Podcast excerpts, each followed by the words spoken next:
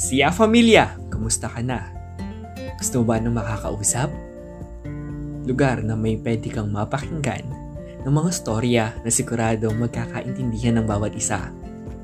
Punsod ng pandemya ay ang pagkakalayo ng bawat isa. Ngunit narito kami kasama ang Siafa Surin Council at ang bawat Siya Familia ang maghahatid sa iyo ng agapay, pagkalinga at pagyakap. Samahan mo kami sa ating tambayan sa mas malaya ngunit may gabay na pagtsitsikahan, pagtatalakayan sa iba't ibang usapin para sa lahat. Narito, ang chika, usap, chill.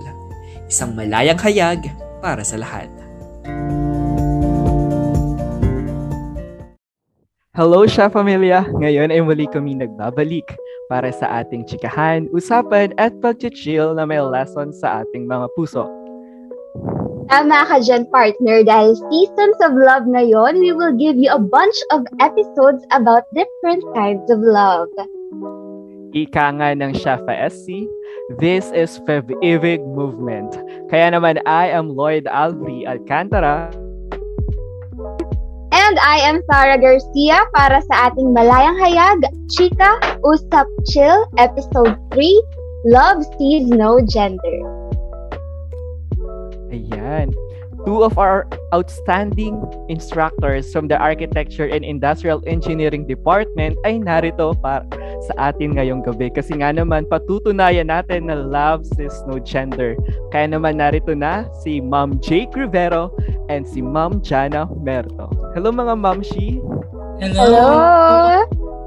Hello We are sa inyo, so- Clara and Yeah. um, Lloyd. Para and.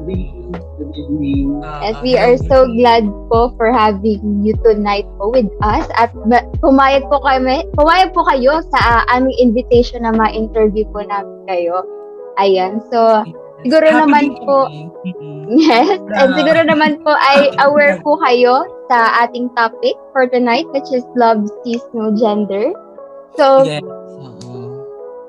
Uh, do you have any few words po muna mga ma'am sa ating viewers for tonight, listeners?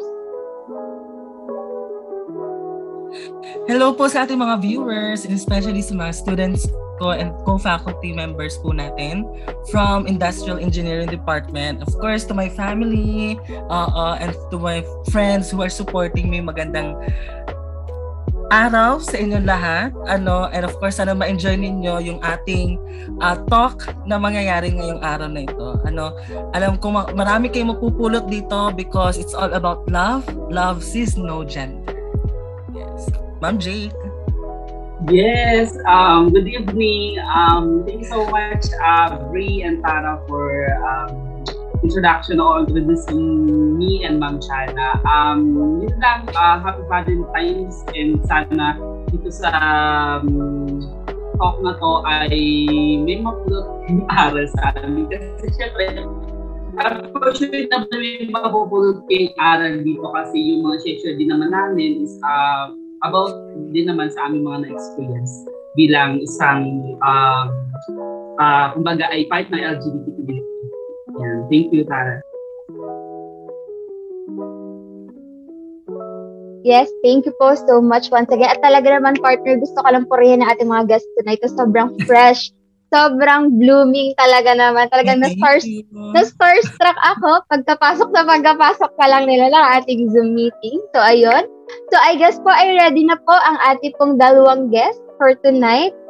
Ayun. So, for our first question po, mga ma'am, uh, gusto lang, eh, with regard sa ating topic, we just want to ask na, can you prove that love has no gender?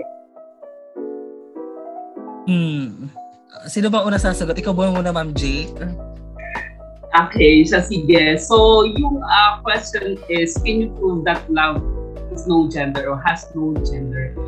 Actually, Brian Cava, tinitignan ko kasi yung love as a general. O sa, for me kasi napaka-generic yung love, napakalawak yung love. And sa tingin ko, yung love na tinutukoy ko in order for me to prove that there's no gender talaga na um, involved dito is yung katulad na lamang yung, uh, halimbawa sa work ko, um, uh, syempre, yung nature o environment na kinabibilangan ko ay may mga straight na kumbaga na lalaki at na babae. So, for me, yung acceptance and yung appreciation from them is a form of love. Kaya, yun yung way ko on how to prove that, uh, that, that love has no gender talaga. Na even yung na sila ay nasa, even sila ay straight, na lalaki at babae, no, na ako, titignan nila talaga ako na normal ako, na hindi nila titignan kung ano, kung ano yung gender ko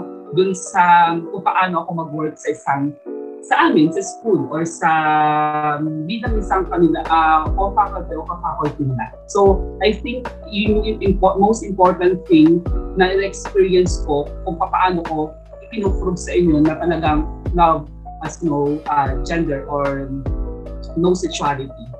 Yun, thank you, and that. Yes, para naman sa akin kasi, ano, love uh, sees no gender naman talaga. Oo. Uh, yes, oo. Uh, thank you. Uh, eh, sige, tapos ka na, Ma'am Jake. Yan, thank you. Ayan. Uh, agree naman ako sa lahat ng sinabi ni Ma'am Jake. Ano, talagang, um, ang tama, ano yun, in this 21st century, bakit ang tanong, how can, at uh, di ba yung tanong, ah, uh, paano natin magpo-prove that love sees no gender na hanggang ngayon bakit kailangan i, i ano pa rin talaga sa atin ipakita pa rin natin sa mga tao na na bakit kailangan itingnan ang gender o sexuality ng isang tao para ma-prove talaga na, na love sees no gender talaga.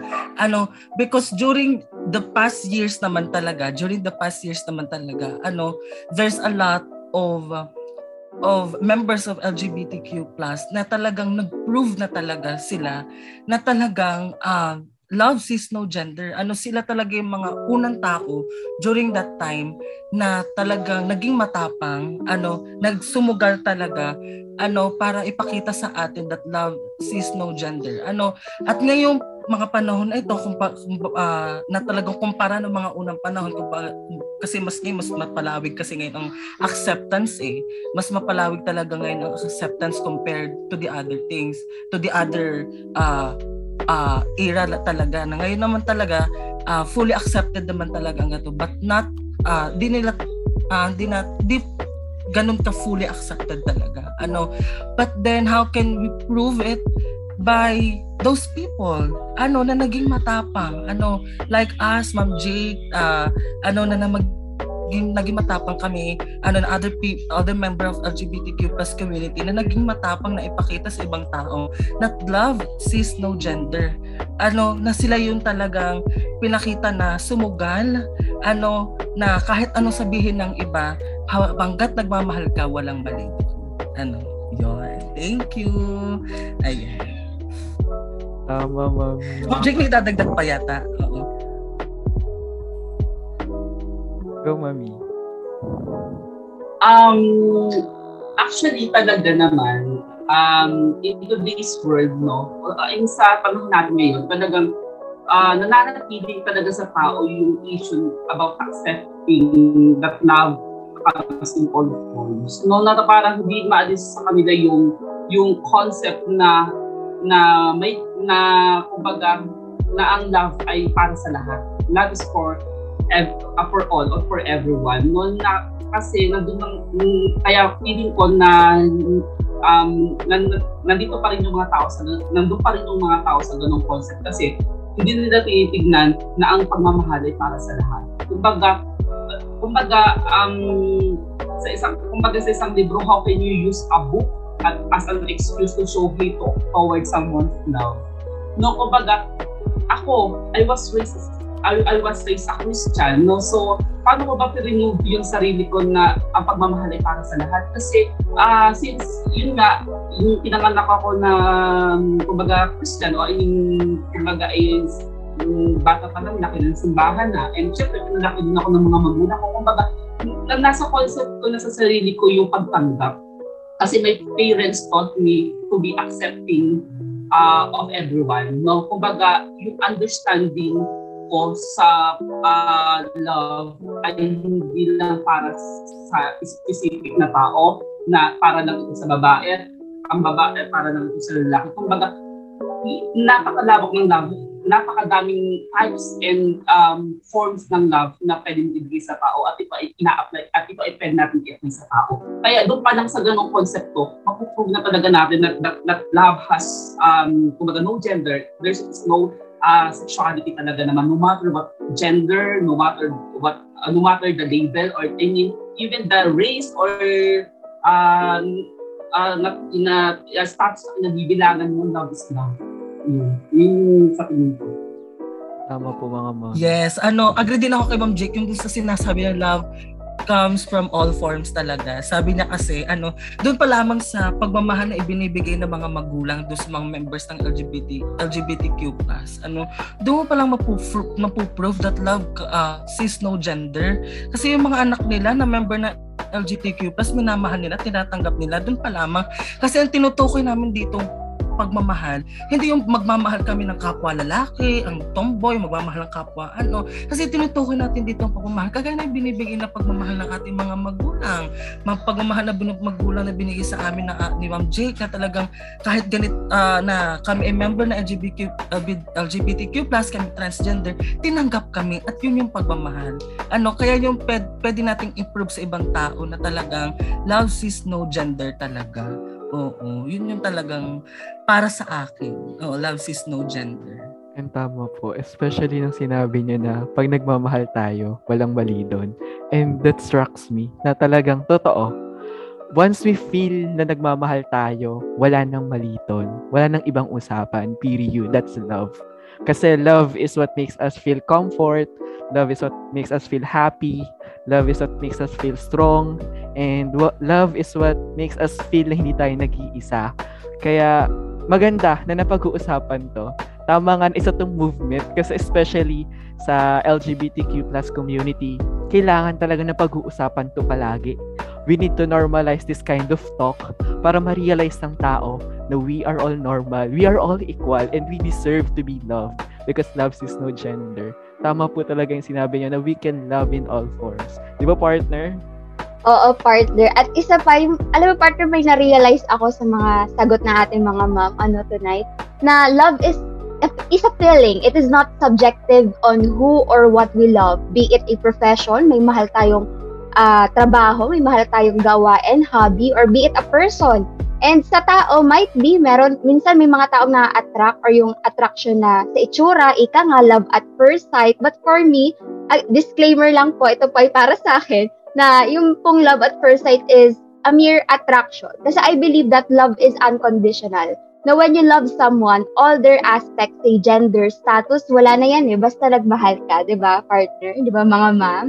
Yes, tama. And dun sa sagot nyo pa lang, mga ma'am, sa unang tanong pa lang, I realized talaga na kung ano yung special sa LGBTQ plus community.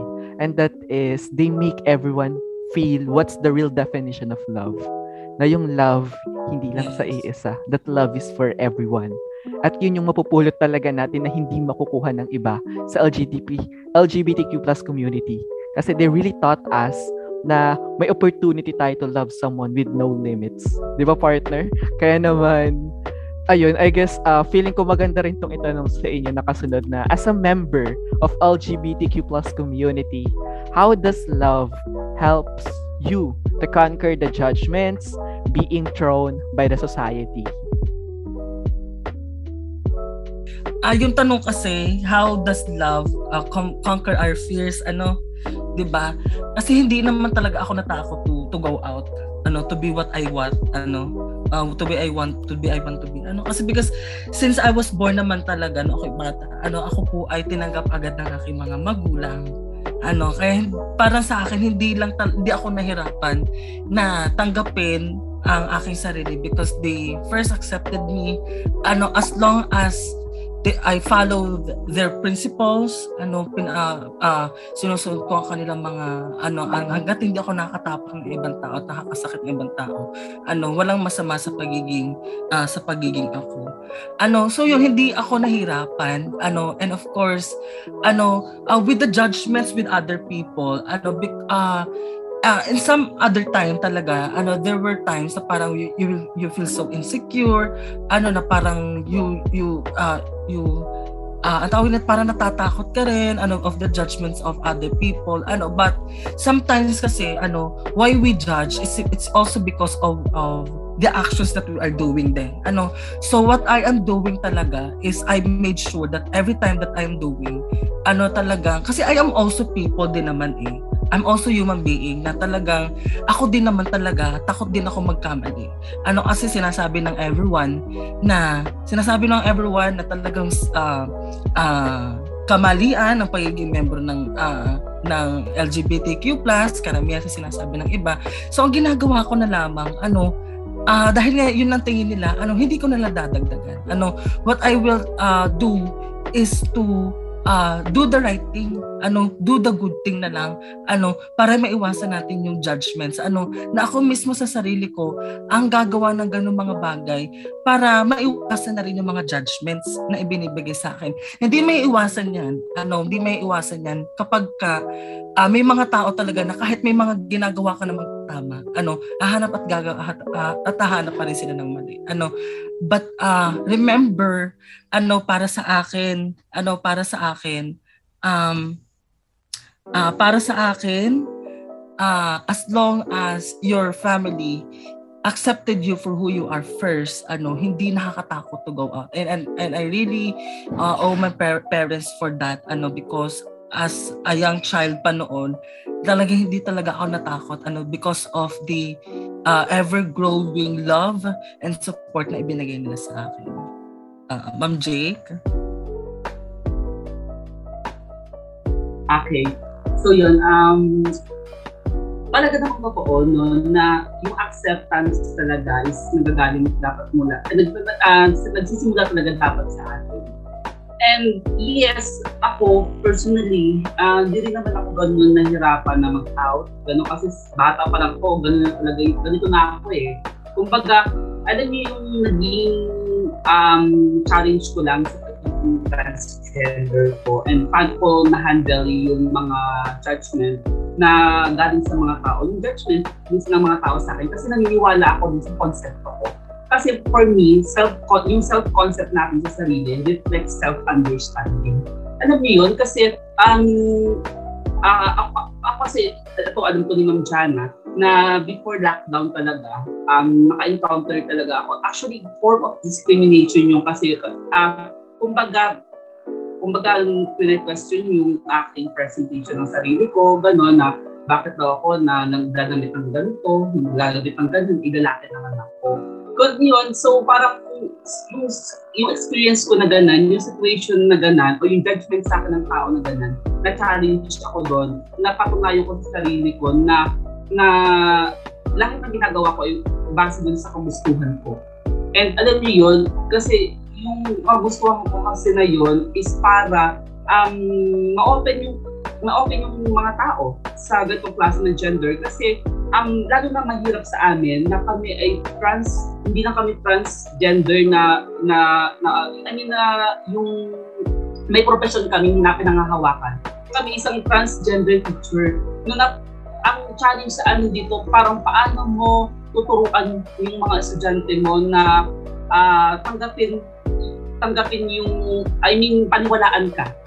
Kung yung sa sarili mo ay hindi mo naman tinatanggap na ganito ka. Diba ganun? So, yung naging challenge sa akin na na pinag-question nila yung, yung presentation ko sa sarili ko. Kaya sinabi ko lang sa mga sa mga taong naniniwala sa akin na sa tingin ba nila, yung pananamit ko ay makaka-apekto sa pagtuturo ko? Na sa tingin ba nila yung, yung presentation ko sa sarili ko ay magiging dahilan kung hindi bakit kung hindi uh, magiging dahilan ng hindi pagkatuto ng mga estudyante ko. 'Di ba? So kung yun, um, nandun ko yun through my self-concept and my self-understanding at talaga nandigan ako doon na kumbaga hindi naman ako para lumaban, kumbaga, it's an open opportunity na rin kasi for them, for us. So, katulad namin mga, isa kami mga member ng LGBT na, na upay-upay ng matanggap, na ipakita na sa mga tao yung konsepto ng mundo na lahat ay para, na ang pagmamahal o kahit di pa, kahit di pa pagmamahal o kahit simple um, mga bagay na na makakapag-develop ng sa ating sarili ay para sa lahat. Hindi siya objective na, na specific lang for that kind of people or that kind of person. Kaya talagang yun yung nakita kong na-challenge ako. I mean, the most, um, kumbaga, um, challenging experience ko sa buhay ko na nakita ko yung, yung kung gaano ko, kung gaano ko na-handle yung sarili ko sa mga judgment ng mga tao. Yun.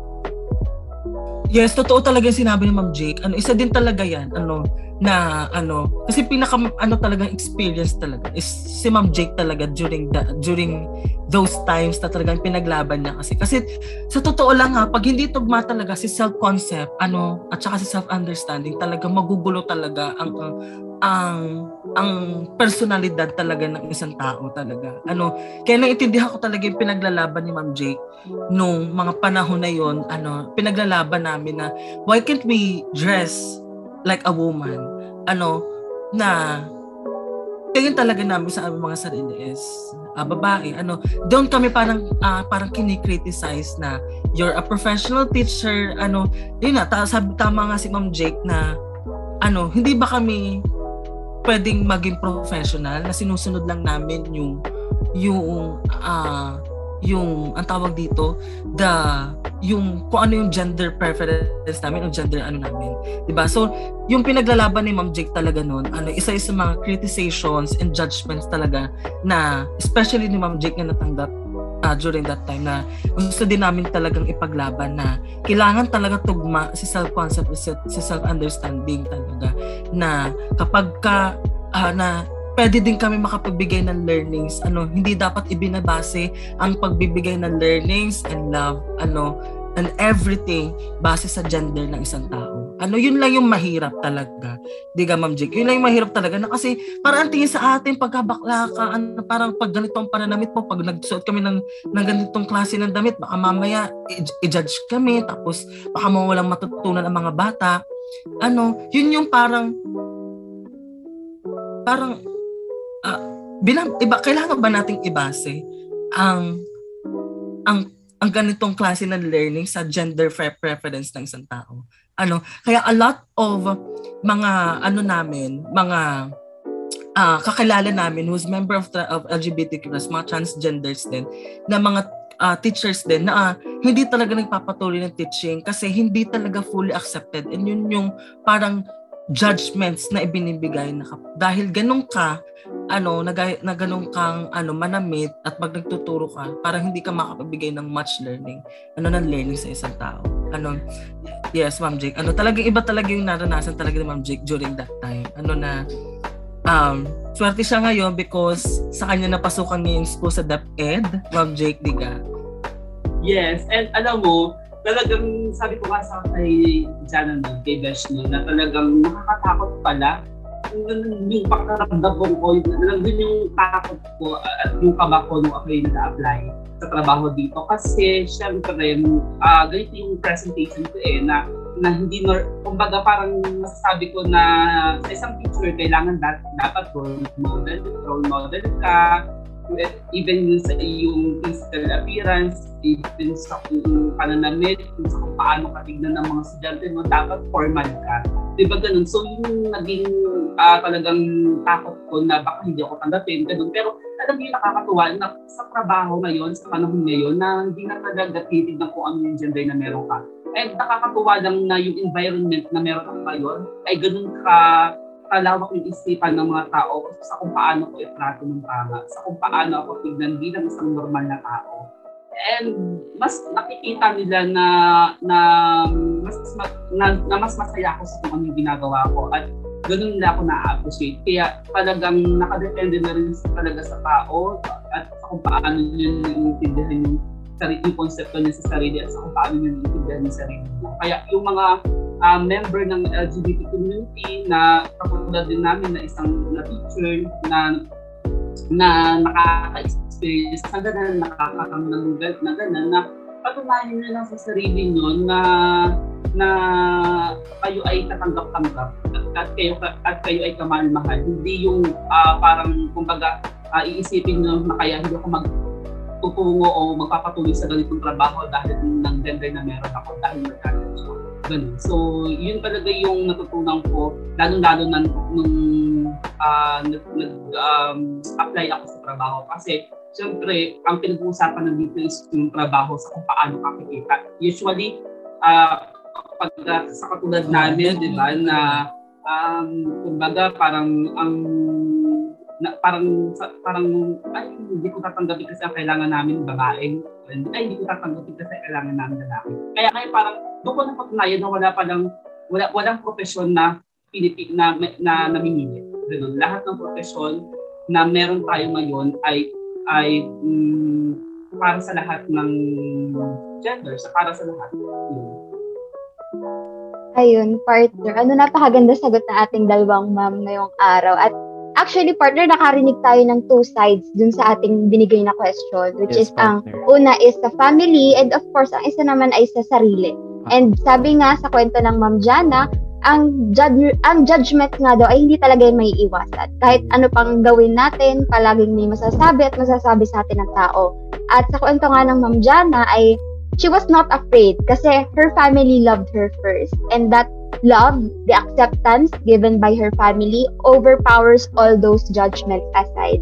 And sa Ma'am Jake naman, eh, she started with herself. Ano, the self-love that she has, she wore it like an armor to overcome those judgments. Sabi nga, once you know who you are and once you are confident with yourself, no one can use anything against you. And with this, nagkaroon tayo or nagkaroon ang Siya Familian and we are blessed to have such confident, such beautiful, respected, and amazing professors. Di, di ba, partner? Yes, partner. Sobrang nakaka-overwhelm na in this world na puno ng judgments, ano, na kailangan nating araw-araw na ipakita sa tao na we need to normalize this such thing. We need to normalize wearing what we prefer to wear, not because for our personal interest, but for them to prove that whatever you wear, whatever you want, as long as your heart is to serve for the students, if your goal is to serve your community, if your goal is to do good, there's nothing wrong on choosing what you want. Kasi yun yung gusto nating ipakita sa ngayon eh. Kasi we are bounded by the norms na may mga dapat lang gawin at desisyon kasi yun yung tama which is in the first place ang tunay naman talaga it doesn't affect it doesn't affect anything wala siyang wala siyang nababago wala siyang naapektuhan the system goes on and on and yun yung kailangan nating i-normalize. Na sabi nga nila through the LGBTQ plus community makikita natin na there's a lot of thing in this world that we need to normalize. Kasi in the first place maraming bagay na hindi naman naapektuhan. But because of the norms na meron dati feeling natin bounded tayo. And with that act, Ma'am Jake, I'm, ano po, sobrang saludo ako. Kasi pinatunayan niyo po na it takes one na kailangan tumindig and lumaban nang marami tayong ma-inspire. I know, Ma'am Jake, siguro sa ngayon, there are still a lot of people who are still afraid and questioning themselves. But I know in my heart that after they hear this, and I know that pag maraming tao nakarinig ng storya nyo, you will you will inspire a lot of people to be strong and to be brave. And that's the result of the love that you give to yourself. And kay Mami Jana, thank you for proving us that our family is one of those people na makakapagbigay sa atin ng tunay na pagmamahal at magiging makakatulong sa atin para maging matapang tayo. Sobrang touching lang niyang marinig na there's a lot of thing na kailangan nating panindigan pag nakakakita tayo ng opportunities. Hindi para sa atin, pero para sa mga taong natatakot. Di ba, partner?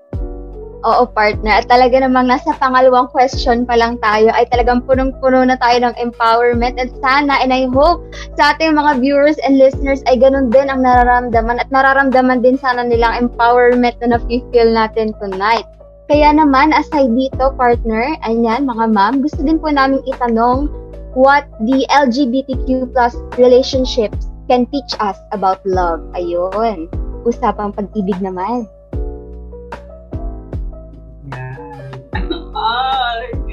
Okay. Jay, kaya mo yan. ako na, no? Ako din magsisimula. Actually, um, yung relationship na gusto ko ikwento sa inyo, hindi siya yung relationship na na yung sa lalaki o yung sa kung sino yung gusto ko, hindi siya sa ganun. Kasi yung relationship na nabuo ko sa pamilya ko, yung kasi, hindi, ako kasi, like for example, no, um, hindi ko pinipilit yung halimbawa pamilya ko na na tawagin ako na na ah, ng tao mga kapatid ko na ate, ganun, na na kumbaga na tawagin ako ining ganun o kung ano mang uh, uh, kung paano ko i-address. Kumbaga ganun. So, uh, yung relationship ko sa pamilya ko is ganun pa din na hindi nila binabago kung ano yung nakikita nila sa akin. Kaya nakita ko na um, na nandun yung pagmamahal pa rin sa akin ng pamilya ko. Kaya, kumbaga, yun yung sa tingin kong magandang relasyon na nag sa akin bilang isang LGBT sa at sa, sa, at sa ibang tao o I mean sa pamilya ko. Pero kung halimbawa naman sa ibang tao yung pag-uusapan natin, like for example, dun sa gusto mo, o yun dun sa mahal mo talaga, o dun sa nagugustuhan mo, gano'n. So, yung relationship na maaari kong ibigay, na ibigay uh, I mean, siguro yung experience ko na laang bilang isang LGBT member na totoo lang, mahirap.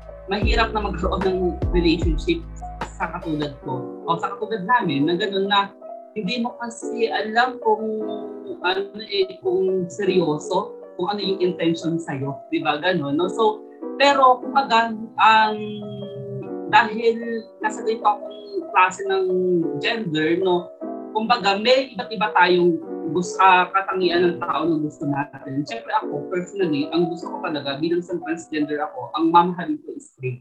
Straight na lalaki. Pero sa panahon ngayon, napakahirap uh, humanap o mak- mak- napakahirap um, hintayin yung taong gano'n. Na taong, is, yung, yung I mean, na straight na magmamahal talaga sa'yo. Kasi parang hindi naman siya imposible kasi madami ng mga relationship na na straight, I mean, yung lalaki tapos transgender, marami pa tayong nakikita na ganun. Pero, kumbaga sa sarili ko dahil kumbaga eh, parang nandun yung soft ko, I mean yung, yung concept ko na na parang hindi ako walang dadating sa akin na tao, ganun. Kaya parang nakikita ko na hindi na parang alam niyo yun yung yung kumbaga sa, nalito na ako. I mean, kasi ang hirap, ewan ko, basta yun yung nakikita. Kasi ako kasi, hindi pa talaga ako nakaka-experience, alam niya ni Jana.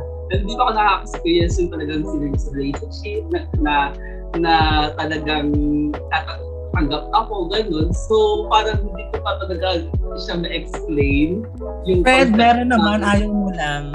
Pihikan ka lang. Meron, meron, mara, meron, actually meron talaga. Kaso, alam mo yun, yung kailangan mo ding pumili. Eh, eh, kailangan mo ding tignan. Sorry, friend ha, sorry. Kasi, kasi bilang isang transgender, ayoko kasi dumating sa point na parang uh, um, yung alam mo yung parang basta-basta na lang, ayoko maging impulsive sa mga decisions ko kapag pumasok ako sa laro. Kaya hanggat maaari, mas tinitignan ko yung sitwasyon so kung paano ako madidevelop, makikita yung growth and development sa sarili ko, sa, sa ginawa ko, at sa taong papasok sa relasyon na makakasama ko. Kasi syempre, hindi basta, hindi, hindi basta yung love. Even though na uh, napakalawak nito, pero kailangan natin na maka kailangan natin yung love ay yung deserve na deserve talaga natin. Hindi lang siya yung love na parang isang laro lang, love na for entertainment, for enjoyment, or something na, for play, something like that. Na gusto ko na yun yung measure kung ganong klaseng uh, characteristics ng uh, kumbaga eh, na na I mean na ituro o I mean na na marinig ng mga kasama ko sa LGBTQ na huwag natin hayaan yung sarili natin na basta lang tayo pumasok sa middle class revolution. Kasi isang normal tayo. Yung kung ano yung kung ano yung kung ano yung characteristic na titignan ng ng babae at ng lalaki, ganun din tayo. Hindi yun nababago, hindi walang nagbabago doon, hindi yung pwedeng iba dahil, dahil din na tayo ay iba na yung magiging panahon natin. Pare-pares lang tayo, kaya nakadepende na sa tao kung paano i-handle yung ganung relationship mo sa pamilya, yung relationship mo dun sa mga taong sa mga kaibigan o sa taong gusto mo o mahal mo. Ganon. And sa tingin ko, si Ma'am Jana ay maraming na-share tungkol dito at si Ma'am Jana ay talagang naka-experience na ng ganitong klase ng relasyon. if, okay, for me naman kasi, um, sabi po Francis kasi, di ba, who are we to judge? Ano, uh, kung ibibigay natin yung certain happiness talaga sa isang tao, 'di ba? Sabi niya, who are we to judge? Sabi ni Pope Francis. Ano, uh, kasi we were dominated talaga diga ng ng Catholicism dito talaga sa Pilipinas, diga. Ano, and ang nakakaano lang kasi is ah, siguro number one siguro na pwede nilang matutunan is an ano ngayon eh, an act of braveness talaga. Ano, talagang it took a lot of courage talaga para for some people who love uh, who has their uh, relationship with their co-genders or uh, co ano nila 'di ba? Uh, it takes a lot of brave, uh, bravery talaga. Ano kailangan talaga ng malaking tapang talaga. Ano at ngayon ang uh, ang dami na ano, ang dami na ng mga LGBTQ plus community na naging matapang.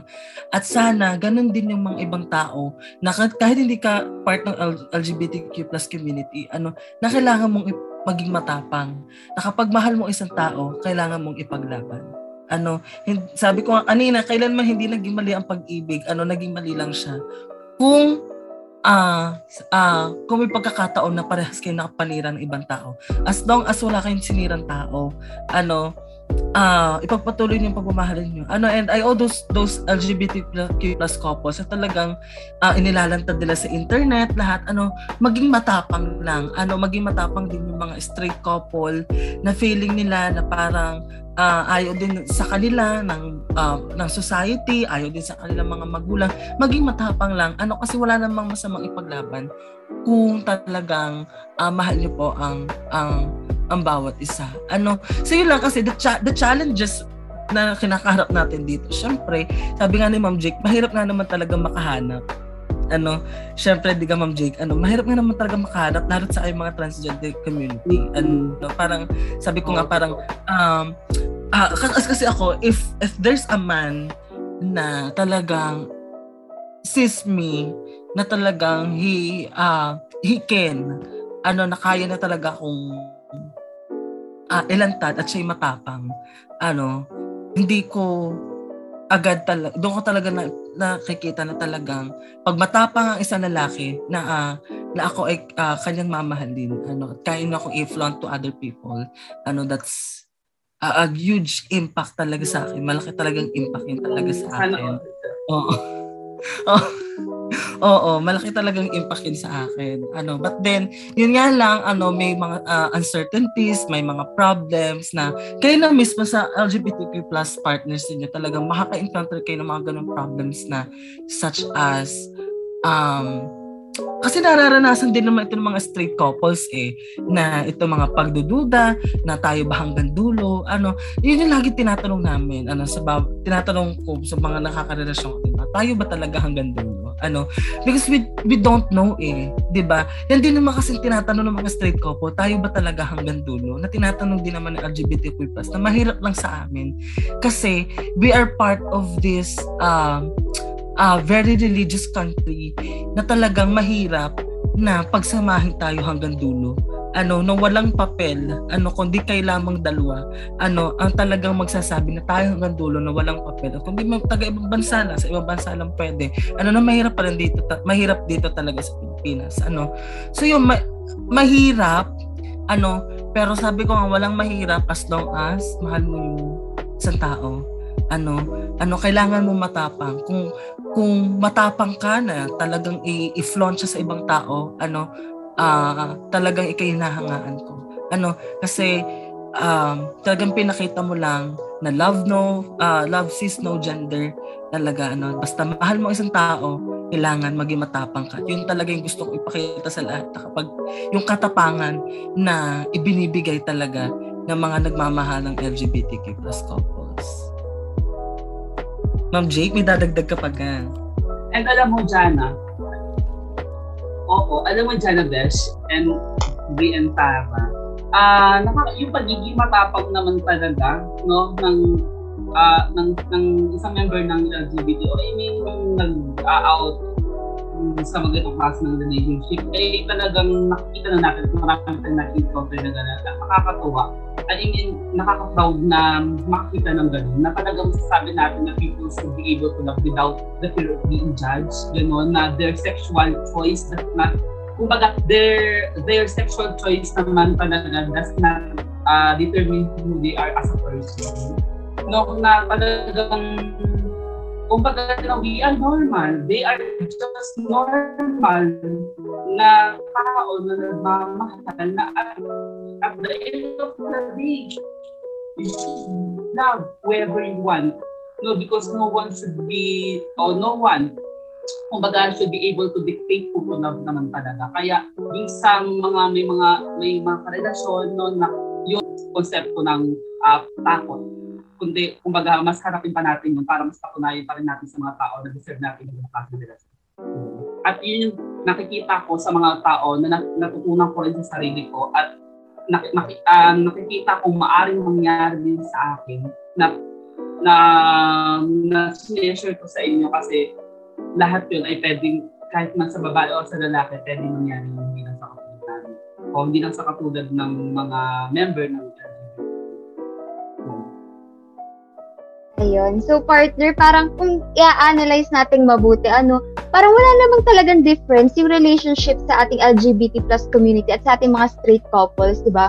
Kasi parang maraming taong laging, lalo na yung hindi pa ganoon ka-knowledgeable, hindi pa ganoon ka-aware sa ating LGBT plus community, lagi nilang iniisip na may malaking difference, ganyan-ganyan. Pero if we should, uh, kung ating iisipin mabuti, it's just two people falling in love. Ano, partner, parang wala naman siyang pinagbago, di ba? Pero I believe that the relationship in the LGBT plus community has something to teach us which is far more valuable. And sabi nga ng, uh, sabi nga ng Ma'am Jake, doon tayo sa relationship sa kung saan tayo magde-develop. And I think that that is something that everyone should hear na no matter what the gender is or what the sexual orientation one prefers, no one should should settle for less. And sabi naman ng Ma'am Jana ay kailangan nating maging matapang. Parang para partner sa ating mga uh, previous episode ay na-mention din ito ano na ating uh, previous guest which is si Dr. Daryl Magpantay na love is all about taking risks na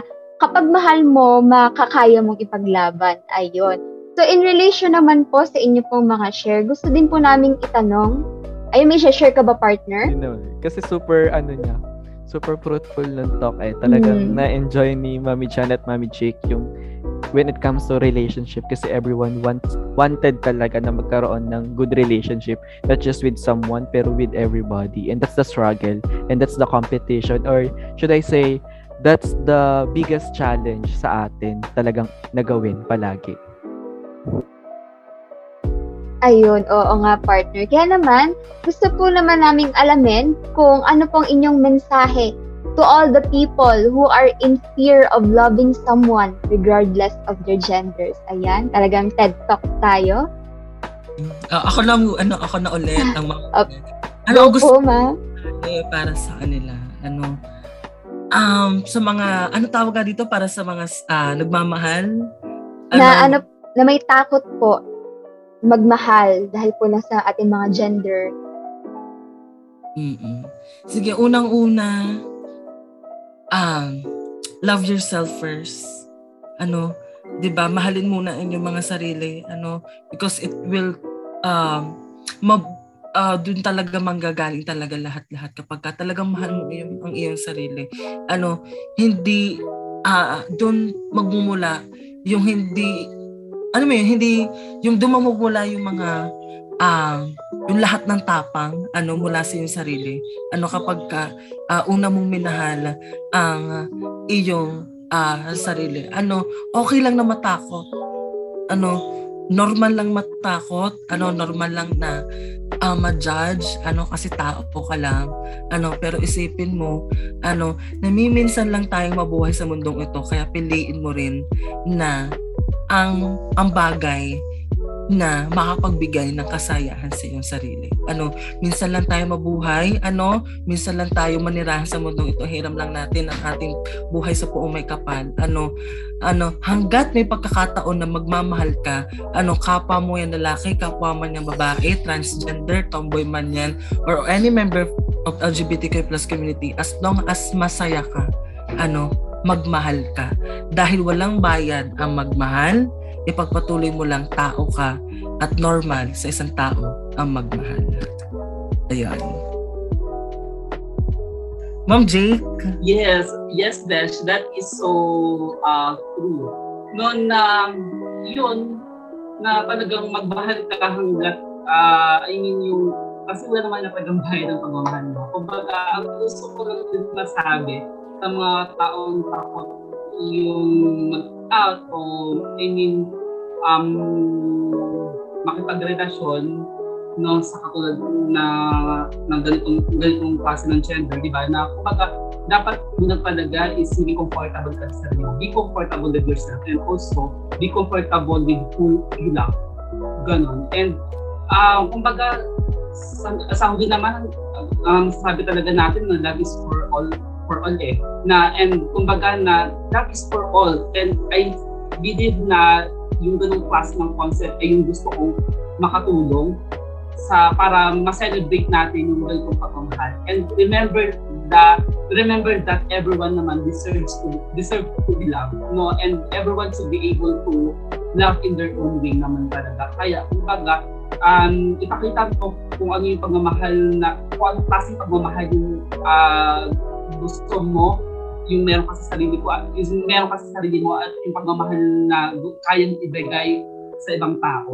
Yun, kasi may marami tayong mga styles ng love, marami tayong mga forms ng love. Even nga, may, may have theory pa nga ng mga love na pwede natin na um, na, na, na dapat natin malaman para mala, ma, um, ma-determine natin kung ano ba yung love, uri ng love o form ng love yung ibinibigay natin sa taong yun. Kaya yun kasi kumbaga para ikaw sa sarili mo um, hindi hindi mo na-experience yun dahil gusto mo lang. Maganda kasi na na-experience mo yun na, na may natututunan ka at the same time yung um, konsepto mo pagdating ng pag-ibig, hindi, pagdating sa pagmamahal o pagdating ng pag-ibig ay hindi parang mababaw lang. Kung maga, um, dapat, hindi naman sa sinasabi ko, I mean, not necessarily naman maging malalim yung pangunawa mo o yung pananaw mo patungkol sa lahat kasi depende naman ngayon sa tao. Pero ang akin lang is, alam mo dapat yung um, both sides ng situation na papasukin mo. Kaya yun sa mga uh, taon o I mean sa mga member ng LGBT community na i-identify natin yung pattern natin sa love. Kung ano ba, kasi in identifying the pattern, dun mo malalaman uh, ano lang ba ano lang ba yung purpose mo kung bakit ka nasa ganung sitwasyon at ano ba lang ba yung intention mo dun sa tao. Yung ganun. So kaya kailangan dapat malinaw yung pattern natin sa, sa pagmamahal.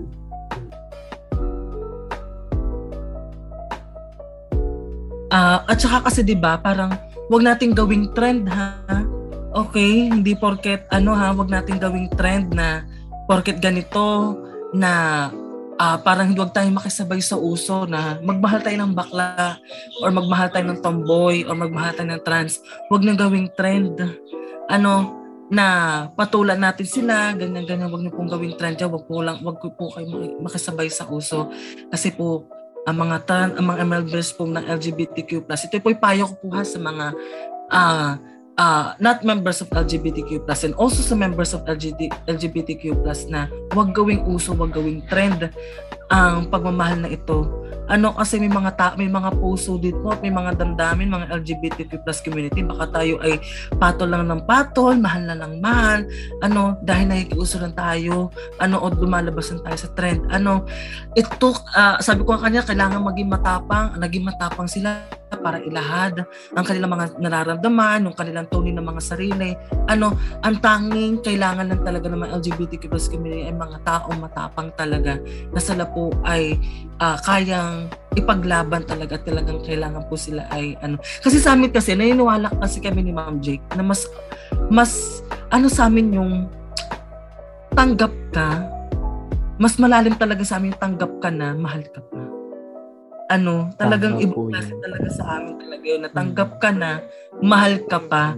Ano, yun talaga yung ano, tanggapin natin sa mga members ng LGBTQ+, na tanggap ka na, mahal ka pa.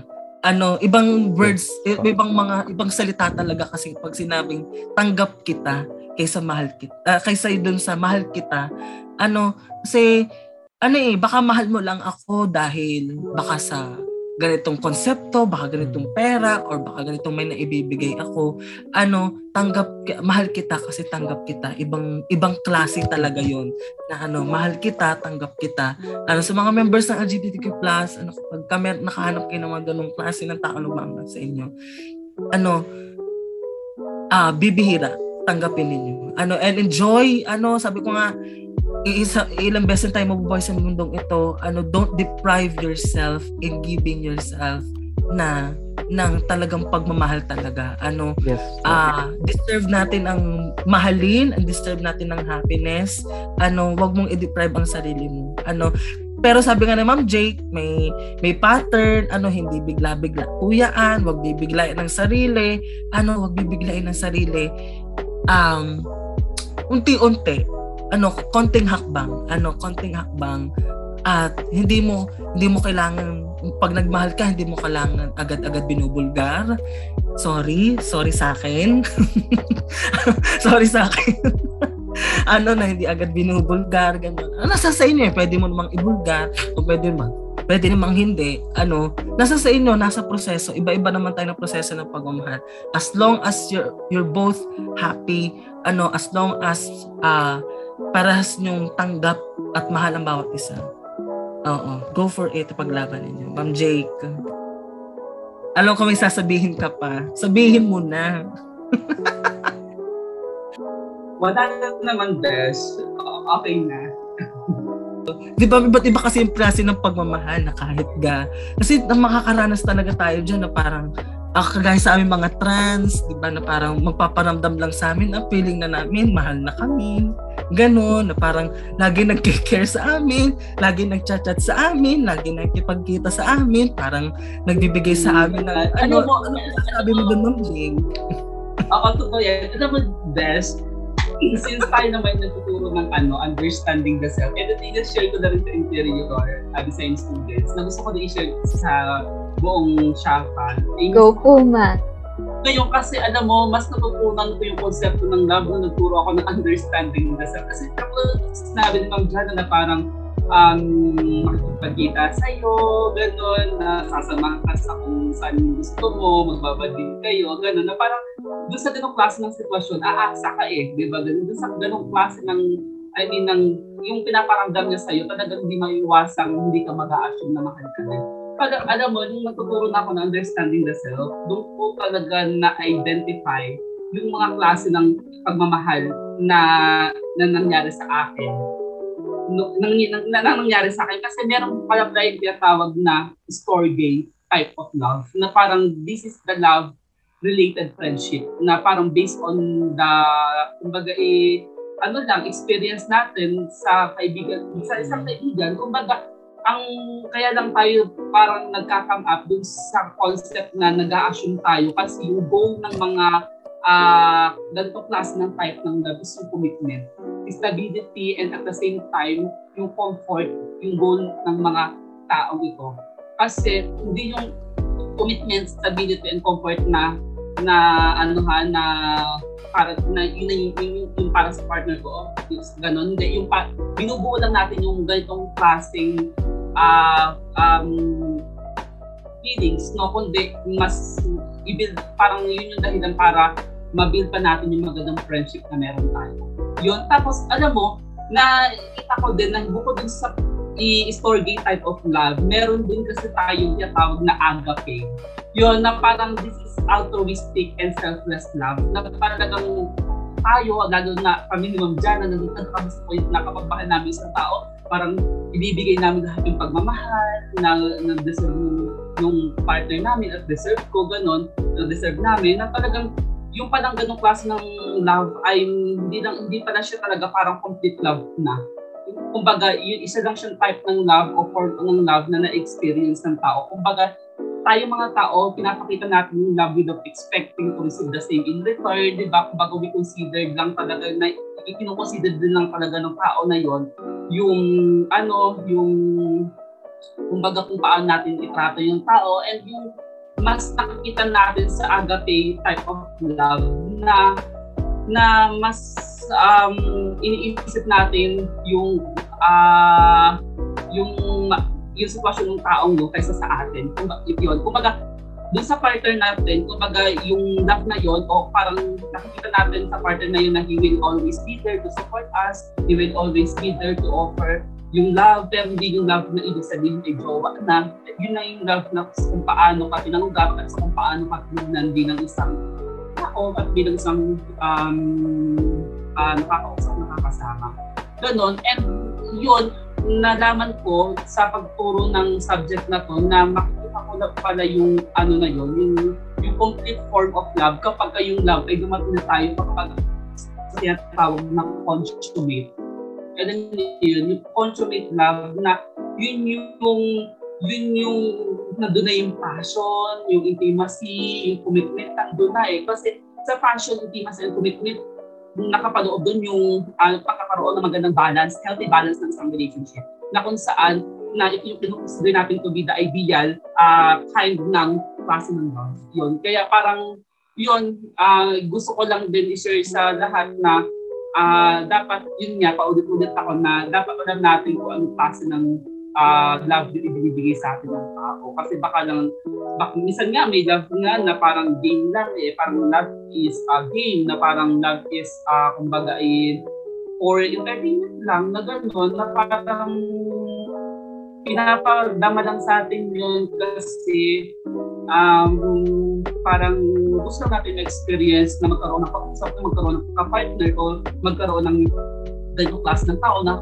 tinatawag na ludus eh. Kumbaga love is just a game, something for fun, for, for entertainment. Kumbaga, ang ang ganitong klase talaga, ang ganitong klase lang talaga ng love ay hindi hindi talaga nila na-experience yung jealousy. Alam mo they do not experience jealousy. They do not value commitment or intimacy.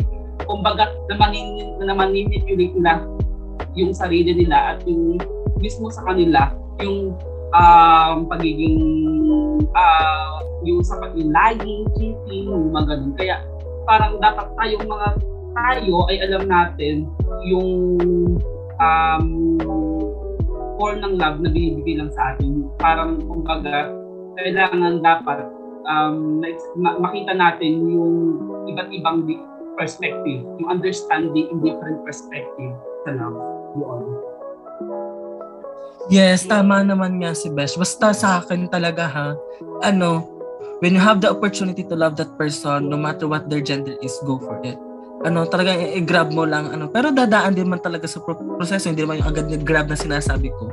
Ano yung, idaan mo din sa proseso, as long as sure ka na siya talaga, ano, go for it. Mahalin mo yung uh, mahalin mo talaga, mahalin mo yung timing. Pag nasaktan ka, ano, kapag niloko ka, ano, pagka niloko ka, nasaktan ka, ano, uh, bangon lang ulit.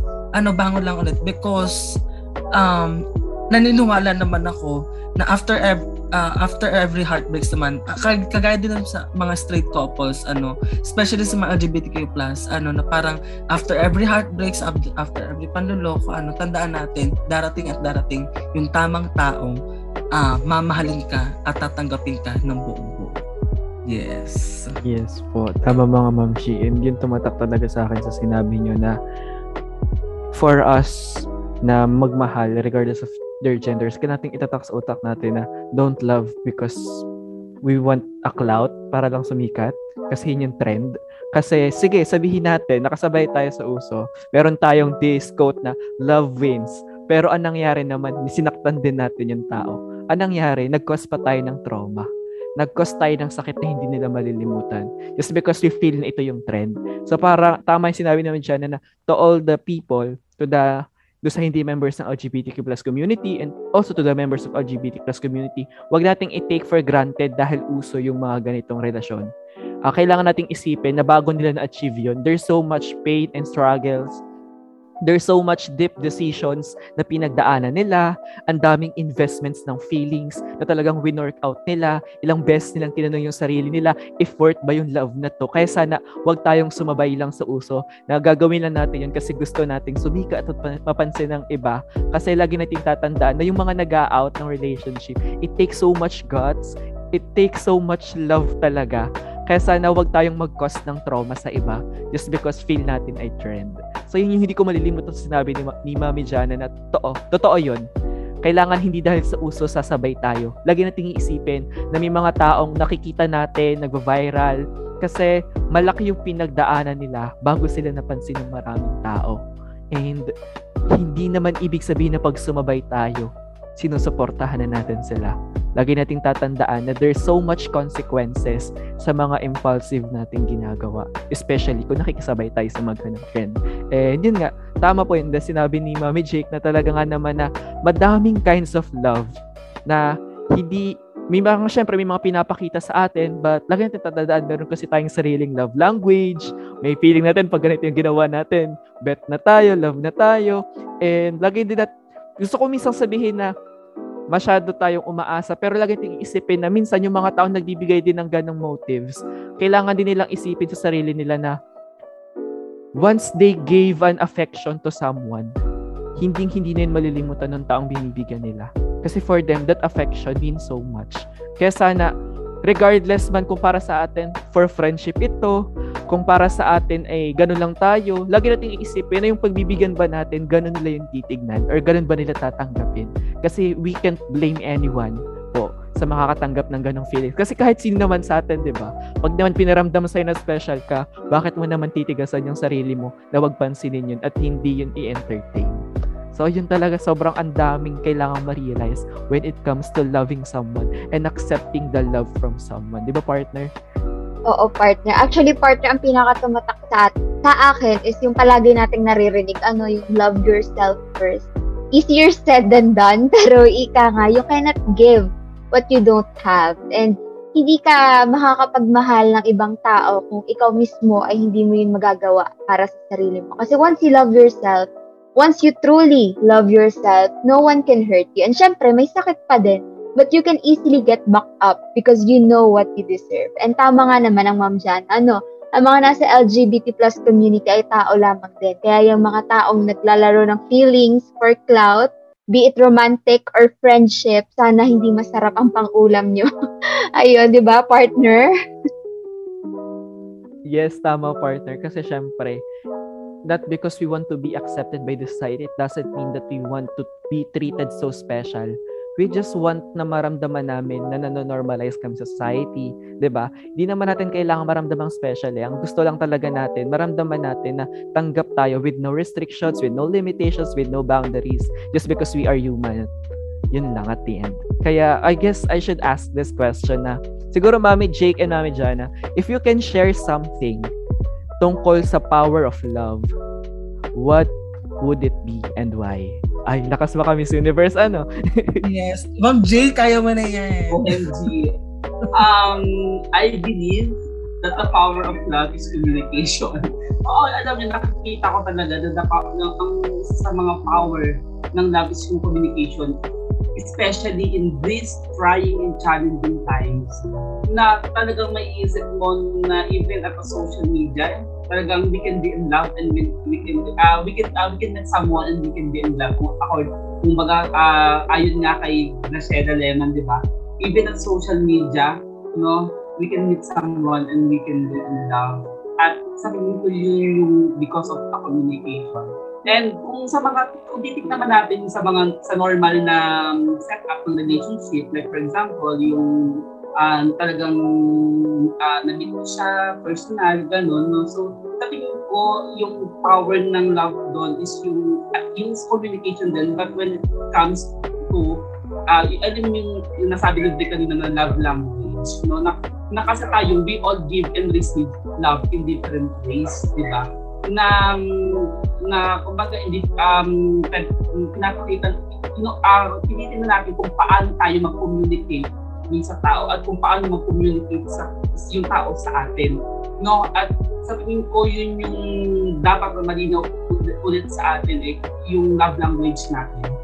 No, kasi kasi malay mo na, kasi syempre, hindi naman pala yun yung gusto mo sa, sa karelasyon mo ay ay parang um, hindi naman pala yung gusto mo sa karelasyon mo kasi yung pinapakita sa iyo ng karelasyon mo ay parang kumbaga magkakaroon ng misunderstanding kapag ganun. Kaya ako, um, communication talaga is kumbaga ang susi no, dun sa pagkakaroon ng magandang uh, konsepto ng pagmamahal.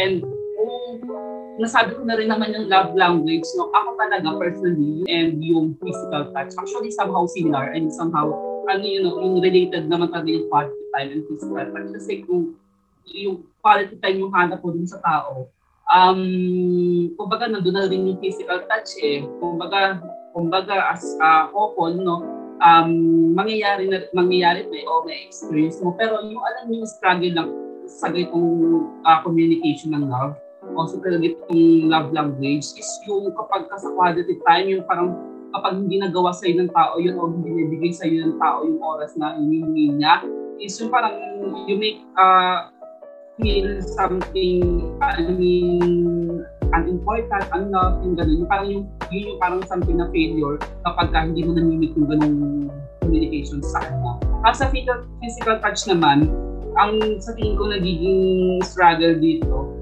kapag dating sa ganitong klase ng communication mo sa partner mo. Kapag, uh, siyempre, yung parang ano ka eh, yung, yung uh, gusto mo lagi nandun siya, nakapag siya, parang feeling mo, uh, hindi mo kaya o something na parang, uh, parang feeling mo, niloko ka na, something like that. Ganun, no? So, kumbaga, yun yung sa tingin ko ha, na syempre ako, ako naman, hindi naman ako, kumbaga, even though na hindi pa ako nakaka-experience na ng serious relationship, pero syempre may mga taong um, nakakausap, ganun, taong...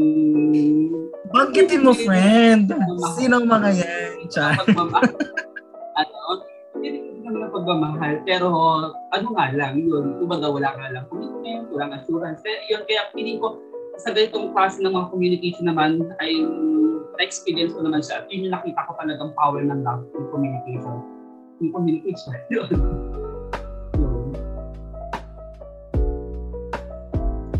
Yes, ano nga ulit yung tanong? Parang naano ako sa tanong. Ayun, mami. If you can share something about the power of love, what would it be and why? If I could share something about the power of love, ano, with so many failures na naranasan, na, na, na naranasan ko sa pag-ibig, ano, na uh, with so much failures na naranasan ko nga sa pag-ibig, ano, minsan napapaisip ka na lang, ano, na may magmamahal pa ba sa akin? Ganun. Ah, uh, uh, meron pa bang tao na kaya kong ipaglaban, kaya kong uh, i-flaunt at ipakilala sa ibang tao, sa kanilang mga kaibigan and such. Ano, yun nga. Uh, kasi sa dami ng uh, failed relationship ko, ano, sa dami ng mga failed relationship ko na, ano sa akin, parang, alam mo yung unti-unti talaga ako nawawala ng pag-asa na parang, ah, uh, sige, ano siguro, parang, hindi talaga siguro sa akin, ano, kaya parang mas ini-empower ko talaga yung mas love uh, na ibinibigay ko sa sarili ko, uh, mas uh, yung love na ibinibigay ko talaga sa sa family ko and also sa mga friends ko. Ano, yun eh, yun yung talagang um, inaano talaga sa akin. And this, uh, sa pagdating talaga sa love, it will damage you a lot talaga. Ano, it will hurt you a lot. Ano, but remember talaga with the power of love na tinutukoy natin, ano, if one person damage you or hurt you, remember that there's a lot of people that really surrounds you who will give you the unlimited love na hindi na ibigay ng taong yung minahal, minahal mo, na ibibigay sa'yo ng kaibigan mo, ng at saka ng mga parents mo, pamilya mo. Ano, so yun, um, you will fail, ano, you will fail, but then naniniwala naman ako na hindi naman siguro ipagdadamot ni God sa ating lahat. Ano, yung love na deserve natin talaga lahat. Ano, hindi hindi ipagdadamot sa atin, lahat ay ibibigay sa atin. Ano, napaka-powerful ni God. Ano, napaka-powerful ng pagmamahal ni God na ibinibigay sa atin. Hindi niya ipagdadamot sa atin. Maybe not today, ano, you will experience some failure, ano, 'di ba? So with the power of love from the God also, ano, remember hindi kanya uh, ibibigay niya sa iyo yung deserve mo talaga. Oo. Yan. Ma'am Jake, may sasabihin ka pa, alam ko. um, wala naman. Fred, my God na yan. Ayun. Yes, kaya mo yun. Of course, Oo. Mm-mm. na kapag si God, yung ano, um, nagbigay na sa'yo ng ganang sitwasyon, parang alam mo na um, deserve mo kapag si God na. Kaya sabi talaga kasi sabi ko kay Jana, kasi nag, pagod na kami na lagi mag-tungkol dun sa Besh, ay dadating din dyan, Besh, pupunta ka lang sa entertain ka. Kasi kung yung sarili kong di ready mag-entertain kahit pa may mga tao kung napaparamdam. Parang ang hirap kasi yung ano, yung sarili mo dun sa sitwasyon na na na ano na hindi na pa naman dapat mangyari.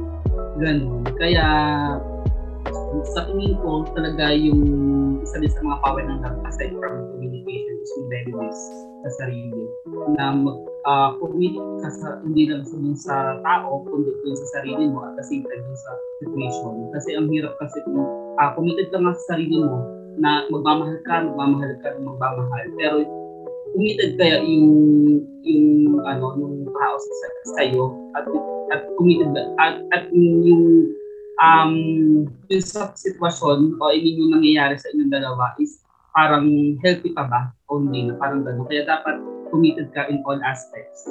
In all uh, forms. And in all I mean uh, kumbaga um uh, parts ng ano ng pagdating sa pagmamahal Yun, kasi yun, with, with my experience kasi talaga, ano, I became so impulsive talaga, ano, sa bawat decisions ko, na parang, ano, because in this, nung nag-quarantine kasi talaga, ano, nung nag-quarantine, ano, nagkwento na, ano, ito kasi nung nag-quarantine talaga, kasi you know naman, kami ni Ma'am Jake talaga, ano, ako, in my, my personality kasi, na parang, parang sabi ko, parang, hindi ko kaya na parang walang kausap, ano, na parang everyday kasi nasanay na ako na everyday na sa school, Monday to Sunday, nasanay ako ng ganyan. Ano, parang I was full of love talaga during that time. Parang sabi ko, at wala din yung mga, hindi ko din masyadong kasama in the first half of the pandemic, hindi ko din masyadong kasama na ng family ko, na dito ako sa Batangas City nag-go online. Ano, and then sinas, inaano ko sa sarili ko na parang wala akong nakakausap.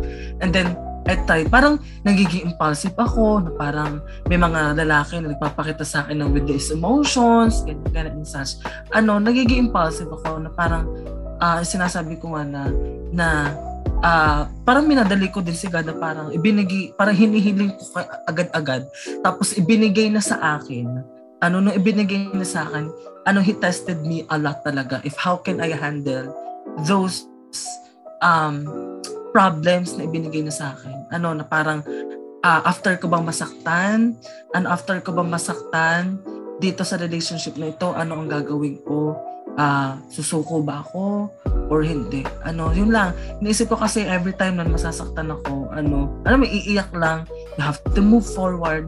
Ano, you have to move forward because sabi ko nga, yung power of love nga, eh, binibigay lang, especially with your friends, family, ano, napaka importante talaga noon. Ano, because yung love coming from the relationship talaga, ano, will always be there. Ano, will always be there. Yung nga lang naging mali ko, parang minadali ko si God. Ano, parang hinantay ko na, hinantay ko na parang, sige Lord, kina po akong bahala. Hanggang sa dumating na yung time na parang, uh, parang wala na lang, ano, yung time na parang wala na lang last year, ganyan. And then eventually, parang biglang may nag-pop up na lang, ganun and such Oo, may nag-pop up na lang na ganyan. Sabi ko, Lord, is this the sign na binigay mo? Parang pinahinga mo ako tapos binigyan mo. So, sige Lord, um, grab natin if I will be happy. Ano, if there will be hurdles and problems, I know how to handle na this time. Ano, so yun yung power of love na inaano ko dito na uh, after you fail in love, ano, uh, bumalik ka dun sa mga tao nagbigay ng pag-ibig sa'yo at balikan mo din ang iyong sarili, number one, para mahalin mo ulit ang iyong sarili. Yes. Ma'am Jake, may dadagdag ka pa. Ah, uh, ano mo, dapat tumatak lang sa isip ko yung sinabi mo. Ay, tuma, uh, kumbaga, may naalala ako doon sa sinabi mo na yung pinagpe-pray natin, tapos dumating na, pero nung dumating na, hindi pa hindi ka pala ready. Alam mo, nangyari yan, di ba? Alam, alam mo yan dyan, na uh, meron akong, kumbaga, um, pinagpe-pray na kung may dalating ng tao na sa akin, magmamahal, eh, sana ganun pasok ng sitwasyon, ganun yung ibigay sa akin. Pero alam mo, alam mo na dyan, na uh, dalawang beses dumating. I mean, may, uh, I mean, dalawang tao yung dumating na pares yung, pares ng sitwasyon at um, yun yung, yun, uh, yun yung sitwasyon na pinagpe-pray ko talaga. Pero alam mo, hindi ko, pa, hindi pala ako ready, hindi pala ako, hindi ko pala talaga kaya kapag nandito na ako sa point ko. Kaya parang, uh, tinitignan ko na lang yung sitwasyon na hindi pa, kahit na dumating man yung tao na pinag, yung tao na gusto ko, tao na at yung sitwasyon na gusto ko dun sa tao, kahit dumating man yun, parang tinignan ko na lang yun na hindi yung bigay ng Diyos.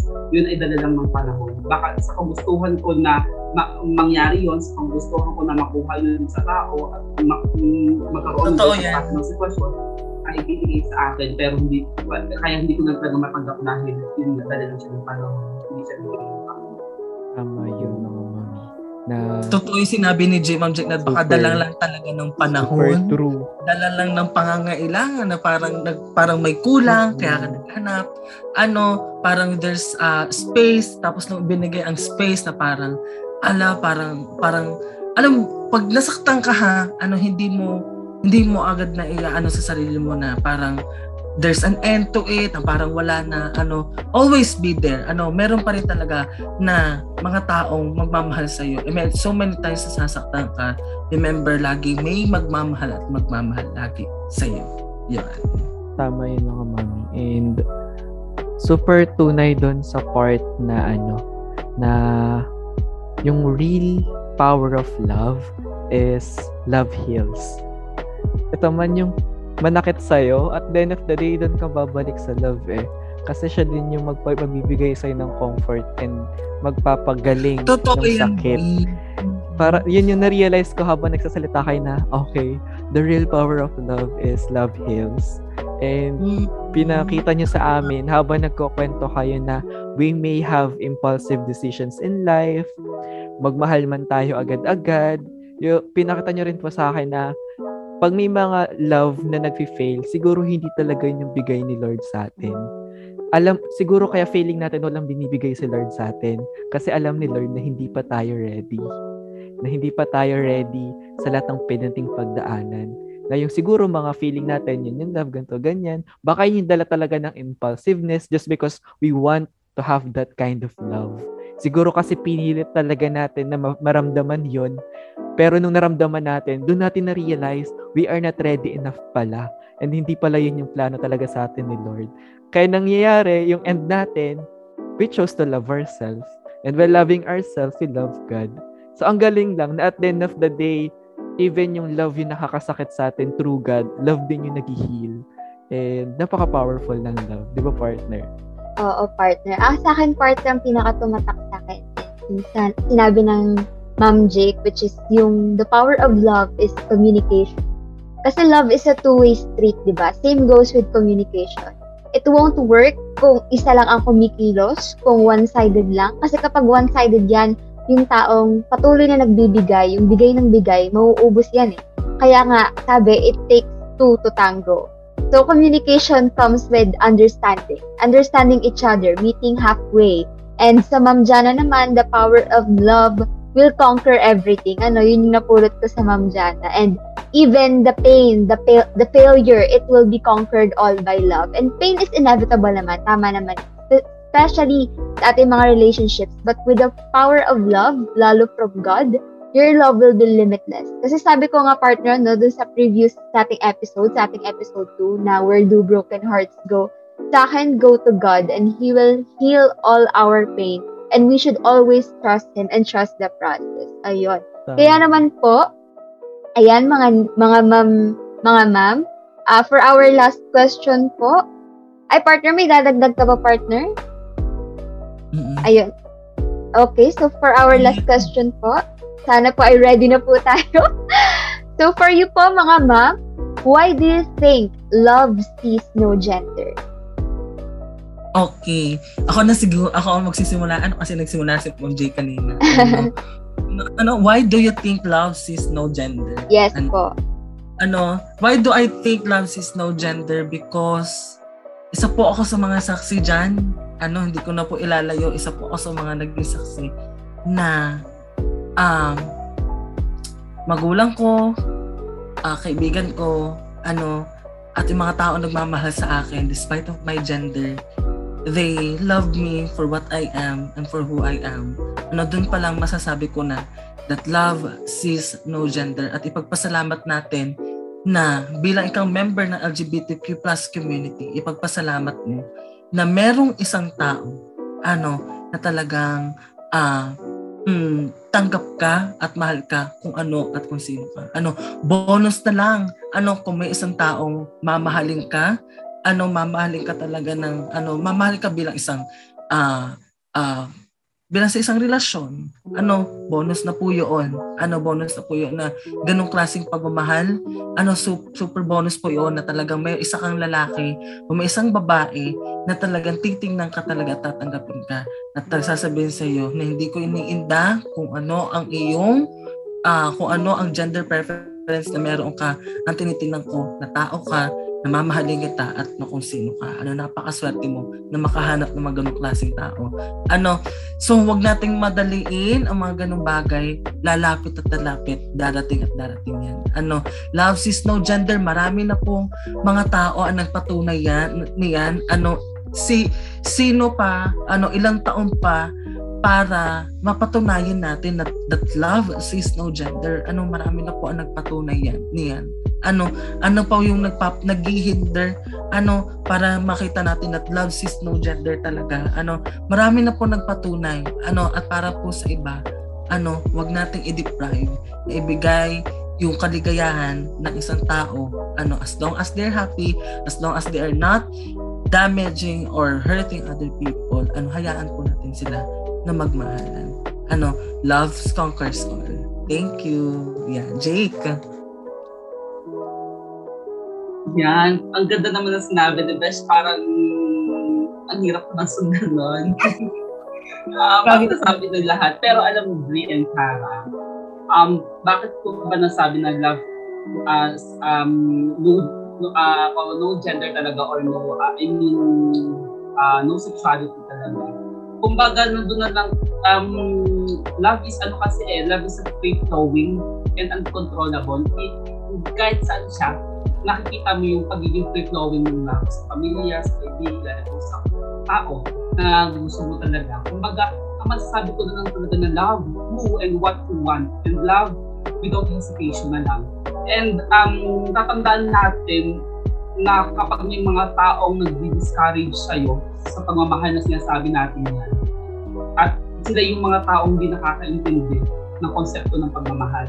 At um, hindi sila, hindi sila yung tao makakapagbigay sa'yo ng uh, magandang influence sa buhay mo pagdating sa pagmamahal. Kasi parang di discourage ka na ano, di discourage ang ang intention lang sa'yo is uh, kumbaga hindi para hindi para um, makilala mo yung sarili mo kung yun ba talaga intention na kundi parang i-discourage ka dahil sa ganung konsepto. Kaya yun, um, doon ko napatunayan na talagang love knows no gender talaga. Love, uh, um, no sexuality, and kumbaga no matter what gen, uh, the gender or race or even the religion, even the paniniwala or even the um, tradition pa na ano na nangyayari sa atin o na meron tayo sa isang environment o sa isang uh, natin na kumbaga na yun, um, love is for all and yun, love is for everyone. Tama, mga mami. No? Yes, ano, tamang-tama naman talaga si Ma'am Jake. Mm-mm. At saka, anong pa, anong pa nga yung ano, talagang, um, ayun, ano, talagang, ikaw na mismo sa sarili mo, ano, ang magpapatunay na love sees no gender. Ano, kung isa sa isa ka sa amin, ano, patunayan mo. Ano, ipatunayan mo, ipakita mo, ano, na kung talagang um, mahal nyo ang bawat isa, ano, at kung talagang ang ang bawat tao, tanggap ka ng bawat pamilya nakapaloob sa iyo or mga nakapaligid sa mga kaibigan mo, ano, um, pakita mo lang at patunayan mo sa kanila na nandito to ang mga kaibigan ko, nandito ang kapamilya ko, and siguro hindi naman ako isisilang sa mundo ito kung hindi talaga ako minahal ng God. Ano, minahal ng God. Ano, powerful talaga yung binigay na God, na love ni God para sa atin. Ano, 'di ba? Ano, baka mamaya may sabi sa baka may ano no, baka sabihin ng mga yan na ah, part ka ng LGBTQ+, bakit gumagamit ka ng mga uh, site ng mga word of God, ganyan, ganyan, di ba? Di ba? We are just be, we are also human being po. Ano, we are also human being. Di ba? Ano, naniniwala din kami sa pag-ibig ng Panginoon. Oo, kaya nga sabi ni Pope Francis, ano, who are we to judge? Ano, kung magbibigay naman tayo ng kaligayahan sa bawat tao. Di ba, Ma'am Jake? Idadagdag pa yun si Ma'am Jake. yes. Ay, grabe. Alam mo, wala na siguro akong idadagdag. Pero kasi yun, yung mga sinabi naman talaga natin dito ay yung mga magpapatunay, na magpapatunay talaga na walang titignan o walang pinagbabasihan. I mean, yung kahit naman gender ang pagmamahal. Patunay na patunay na lahat ng mga sinabi natin. Tama mga mami na love is no gender talaga na i-try natin talagang isipin palagi na wala na tayong kailangang patunayan. And what we need is to appreciate those people who prove that love is sees no gender. Na sa panahon ngayon, we can love anyone. We can choose whatever we want to do. We choose whoever we want to love. And we are free to do so. Na sa panahon ngayon, ang kailangan na lang talaga natin tandaan na takeaways ko na rin na natutunan ko sa, sa chikahan na to na for us to really feel the real meaning of love, dapat love sees no restrictions. Kailangan walang boundaries. Kailangan walang ganito, walang ganyan. As you feel na parang mahal ko na yung tao, wag mong ku-questionin na ay kasi ganito, ganyan siya. Pag naramdaman mo na parang feeling mo nagugustuhan mo yung tao, regardless of their genders, race, label, or what, basta na-feel mo yon that's love and you should grab it. Kasi pag kino-question mo yan, dun mo rin ko-questionin yung sarili mo. And yung parang sinasabi rin ni Mami Jana and Mami Jake na, if everyone discourage you, encourage yourself. If someone cannot see you, see it for yourself if and if everyone can't love you, love yourself.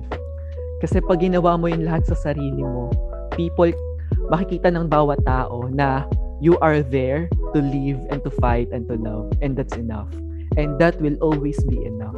Kaya yun, sa takeaways ko ngayon talagang super napatunayan ko talaga na love is no gender, na through communication, we can care all because of love. Parang sa ngayon, imagine, kanina para we don't know, we do not know paano tayo mag-uumpisa but now we are so much ano full of love. Ang dami nating natutunan and ang dami ko po talaga natutunan sa inyo. I realize na kung ano man yung pinagdaraanan natin ngayon, uh, lahat tayo vulnerable doon. Ang kailangan lang talaga natin, sabi nga din sa last episode namin na just spread love and kakalat na siya. Di ba, partner?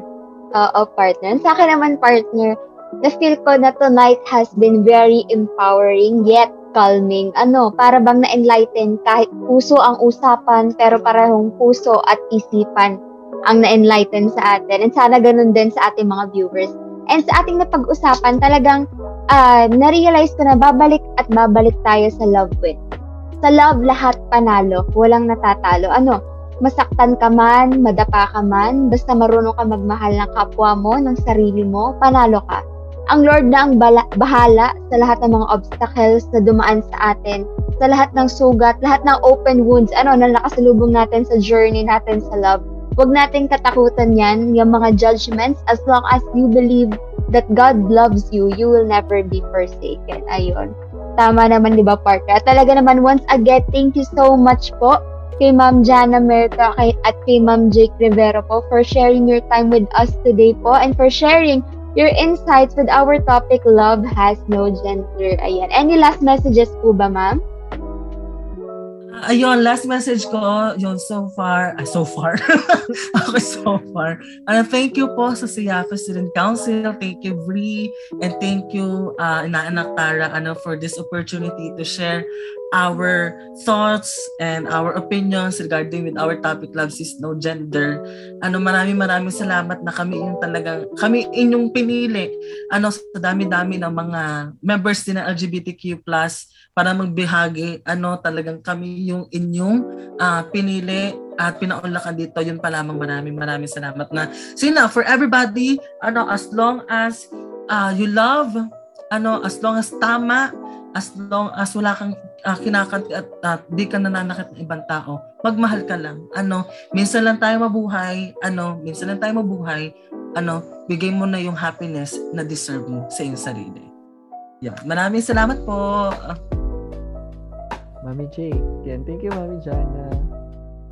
Ah, ako na. Sorry. Best. Okay, so sa akin naman, um, yung last message ko para sa ating lahat o para sa mga nakikinig o nanonood ngayon, no, uh, never be embarrassed or ashamed by, by who or what what you love. Kasi love is beautiful, napakasarap magmahal, napakaganda ng pagmamahal na meron tayo sa sarili natin.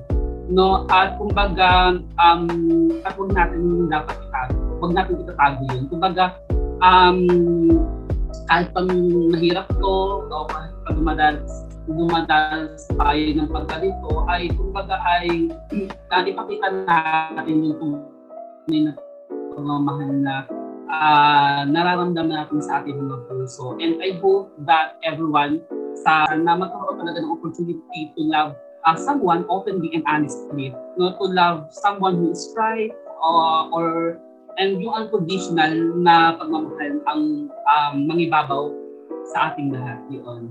So, yun, thank you for um, giving the opportunity uh, Shaka Student Council. Thank you, Bri, and thank you, sa, uh, Sarah, sa um, magandang mga tanong na ibinigay niyo sa amin na talaga namang malaki uh, ah, taga tumatak din sa amin yung mga sinabi namin at yung mga tanong na yun um, ay, ay um, aming matatandaan at at um, thank you for this uh, opportunity din na maibahagi namin yung mga experiences namin bilang nagmamahal, no? And yun, uh, thank you for um, listening din dun sa aming mga sinabi. And happy Valentine's everyone. Thank you. Yeah. Happy Valentine's everyone! Ano, ayan, magmahal lang tayo na magmahal. Oo, napakasarap. Sabi nga naman Jake, masarap ang magmahal. Ano, yes, deserve natin everyone ang magmahal. Ano, it's part of life. Magmahal na magmahal. Happy Valentine's po. Thank you so much. Thank you mga mommy. Super thank you sa inyo. Thank you for sharing your story. Thank you for being part of this movement uh, we know that this movement is what will make everyone know kung gaano ba talaga kahalaga ang magmahal. Thank you for letting us know that your story can tell so much courage sa everyone na kaya niyong ipakita sa kanila na wala tayong ginagawang mali. Pinarealize niyo sa amin na anumang gawin natin, palagi siyang tama basta naninindigan tayo na ito ay para rin sa tama. Thank you for showing us that love can do everything, that love can conquer all, that love is no gender. And at the end of the day, thank you for reminding us that love will always heal. Kaya naman po maraming salamat for this episode, our Love is No Gender by Chika Usap Chill. Again, see you po sa susunod na episode. Sana po ay mas marami pa tayong matutunan. And again, I am Lloyd Alvisi Alcantara. And I am Tara R. Garcia para sa ating Malayang Hayag, Chika Usap Chill, Episode 3, Love Sis No Gender. Happy Valentine's Day and yakap sa isa't isa.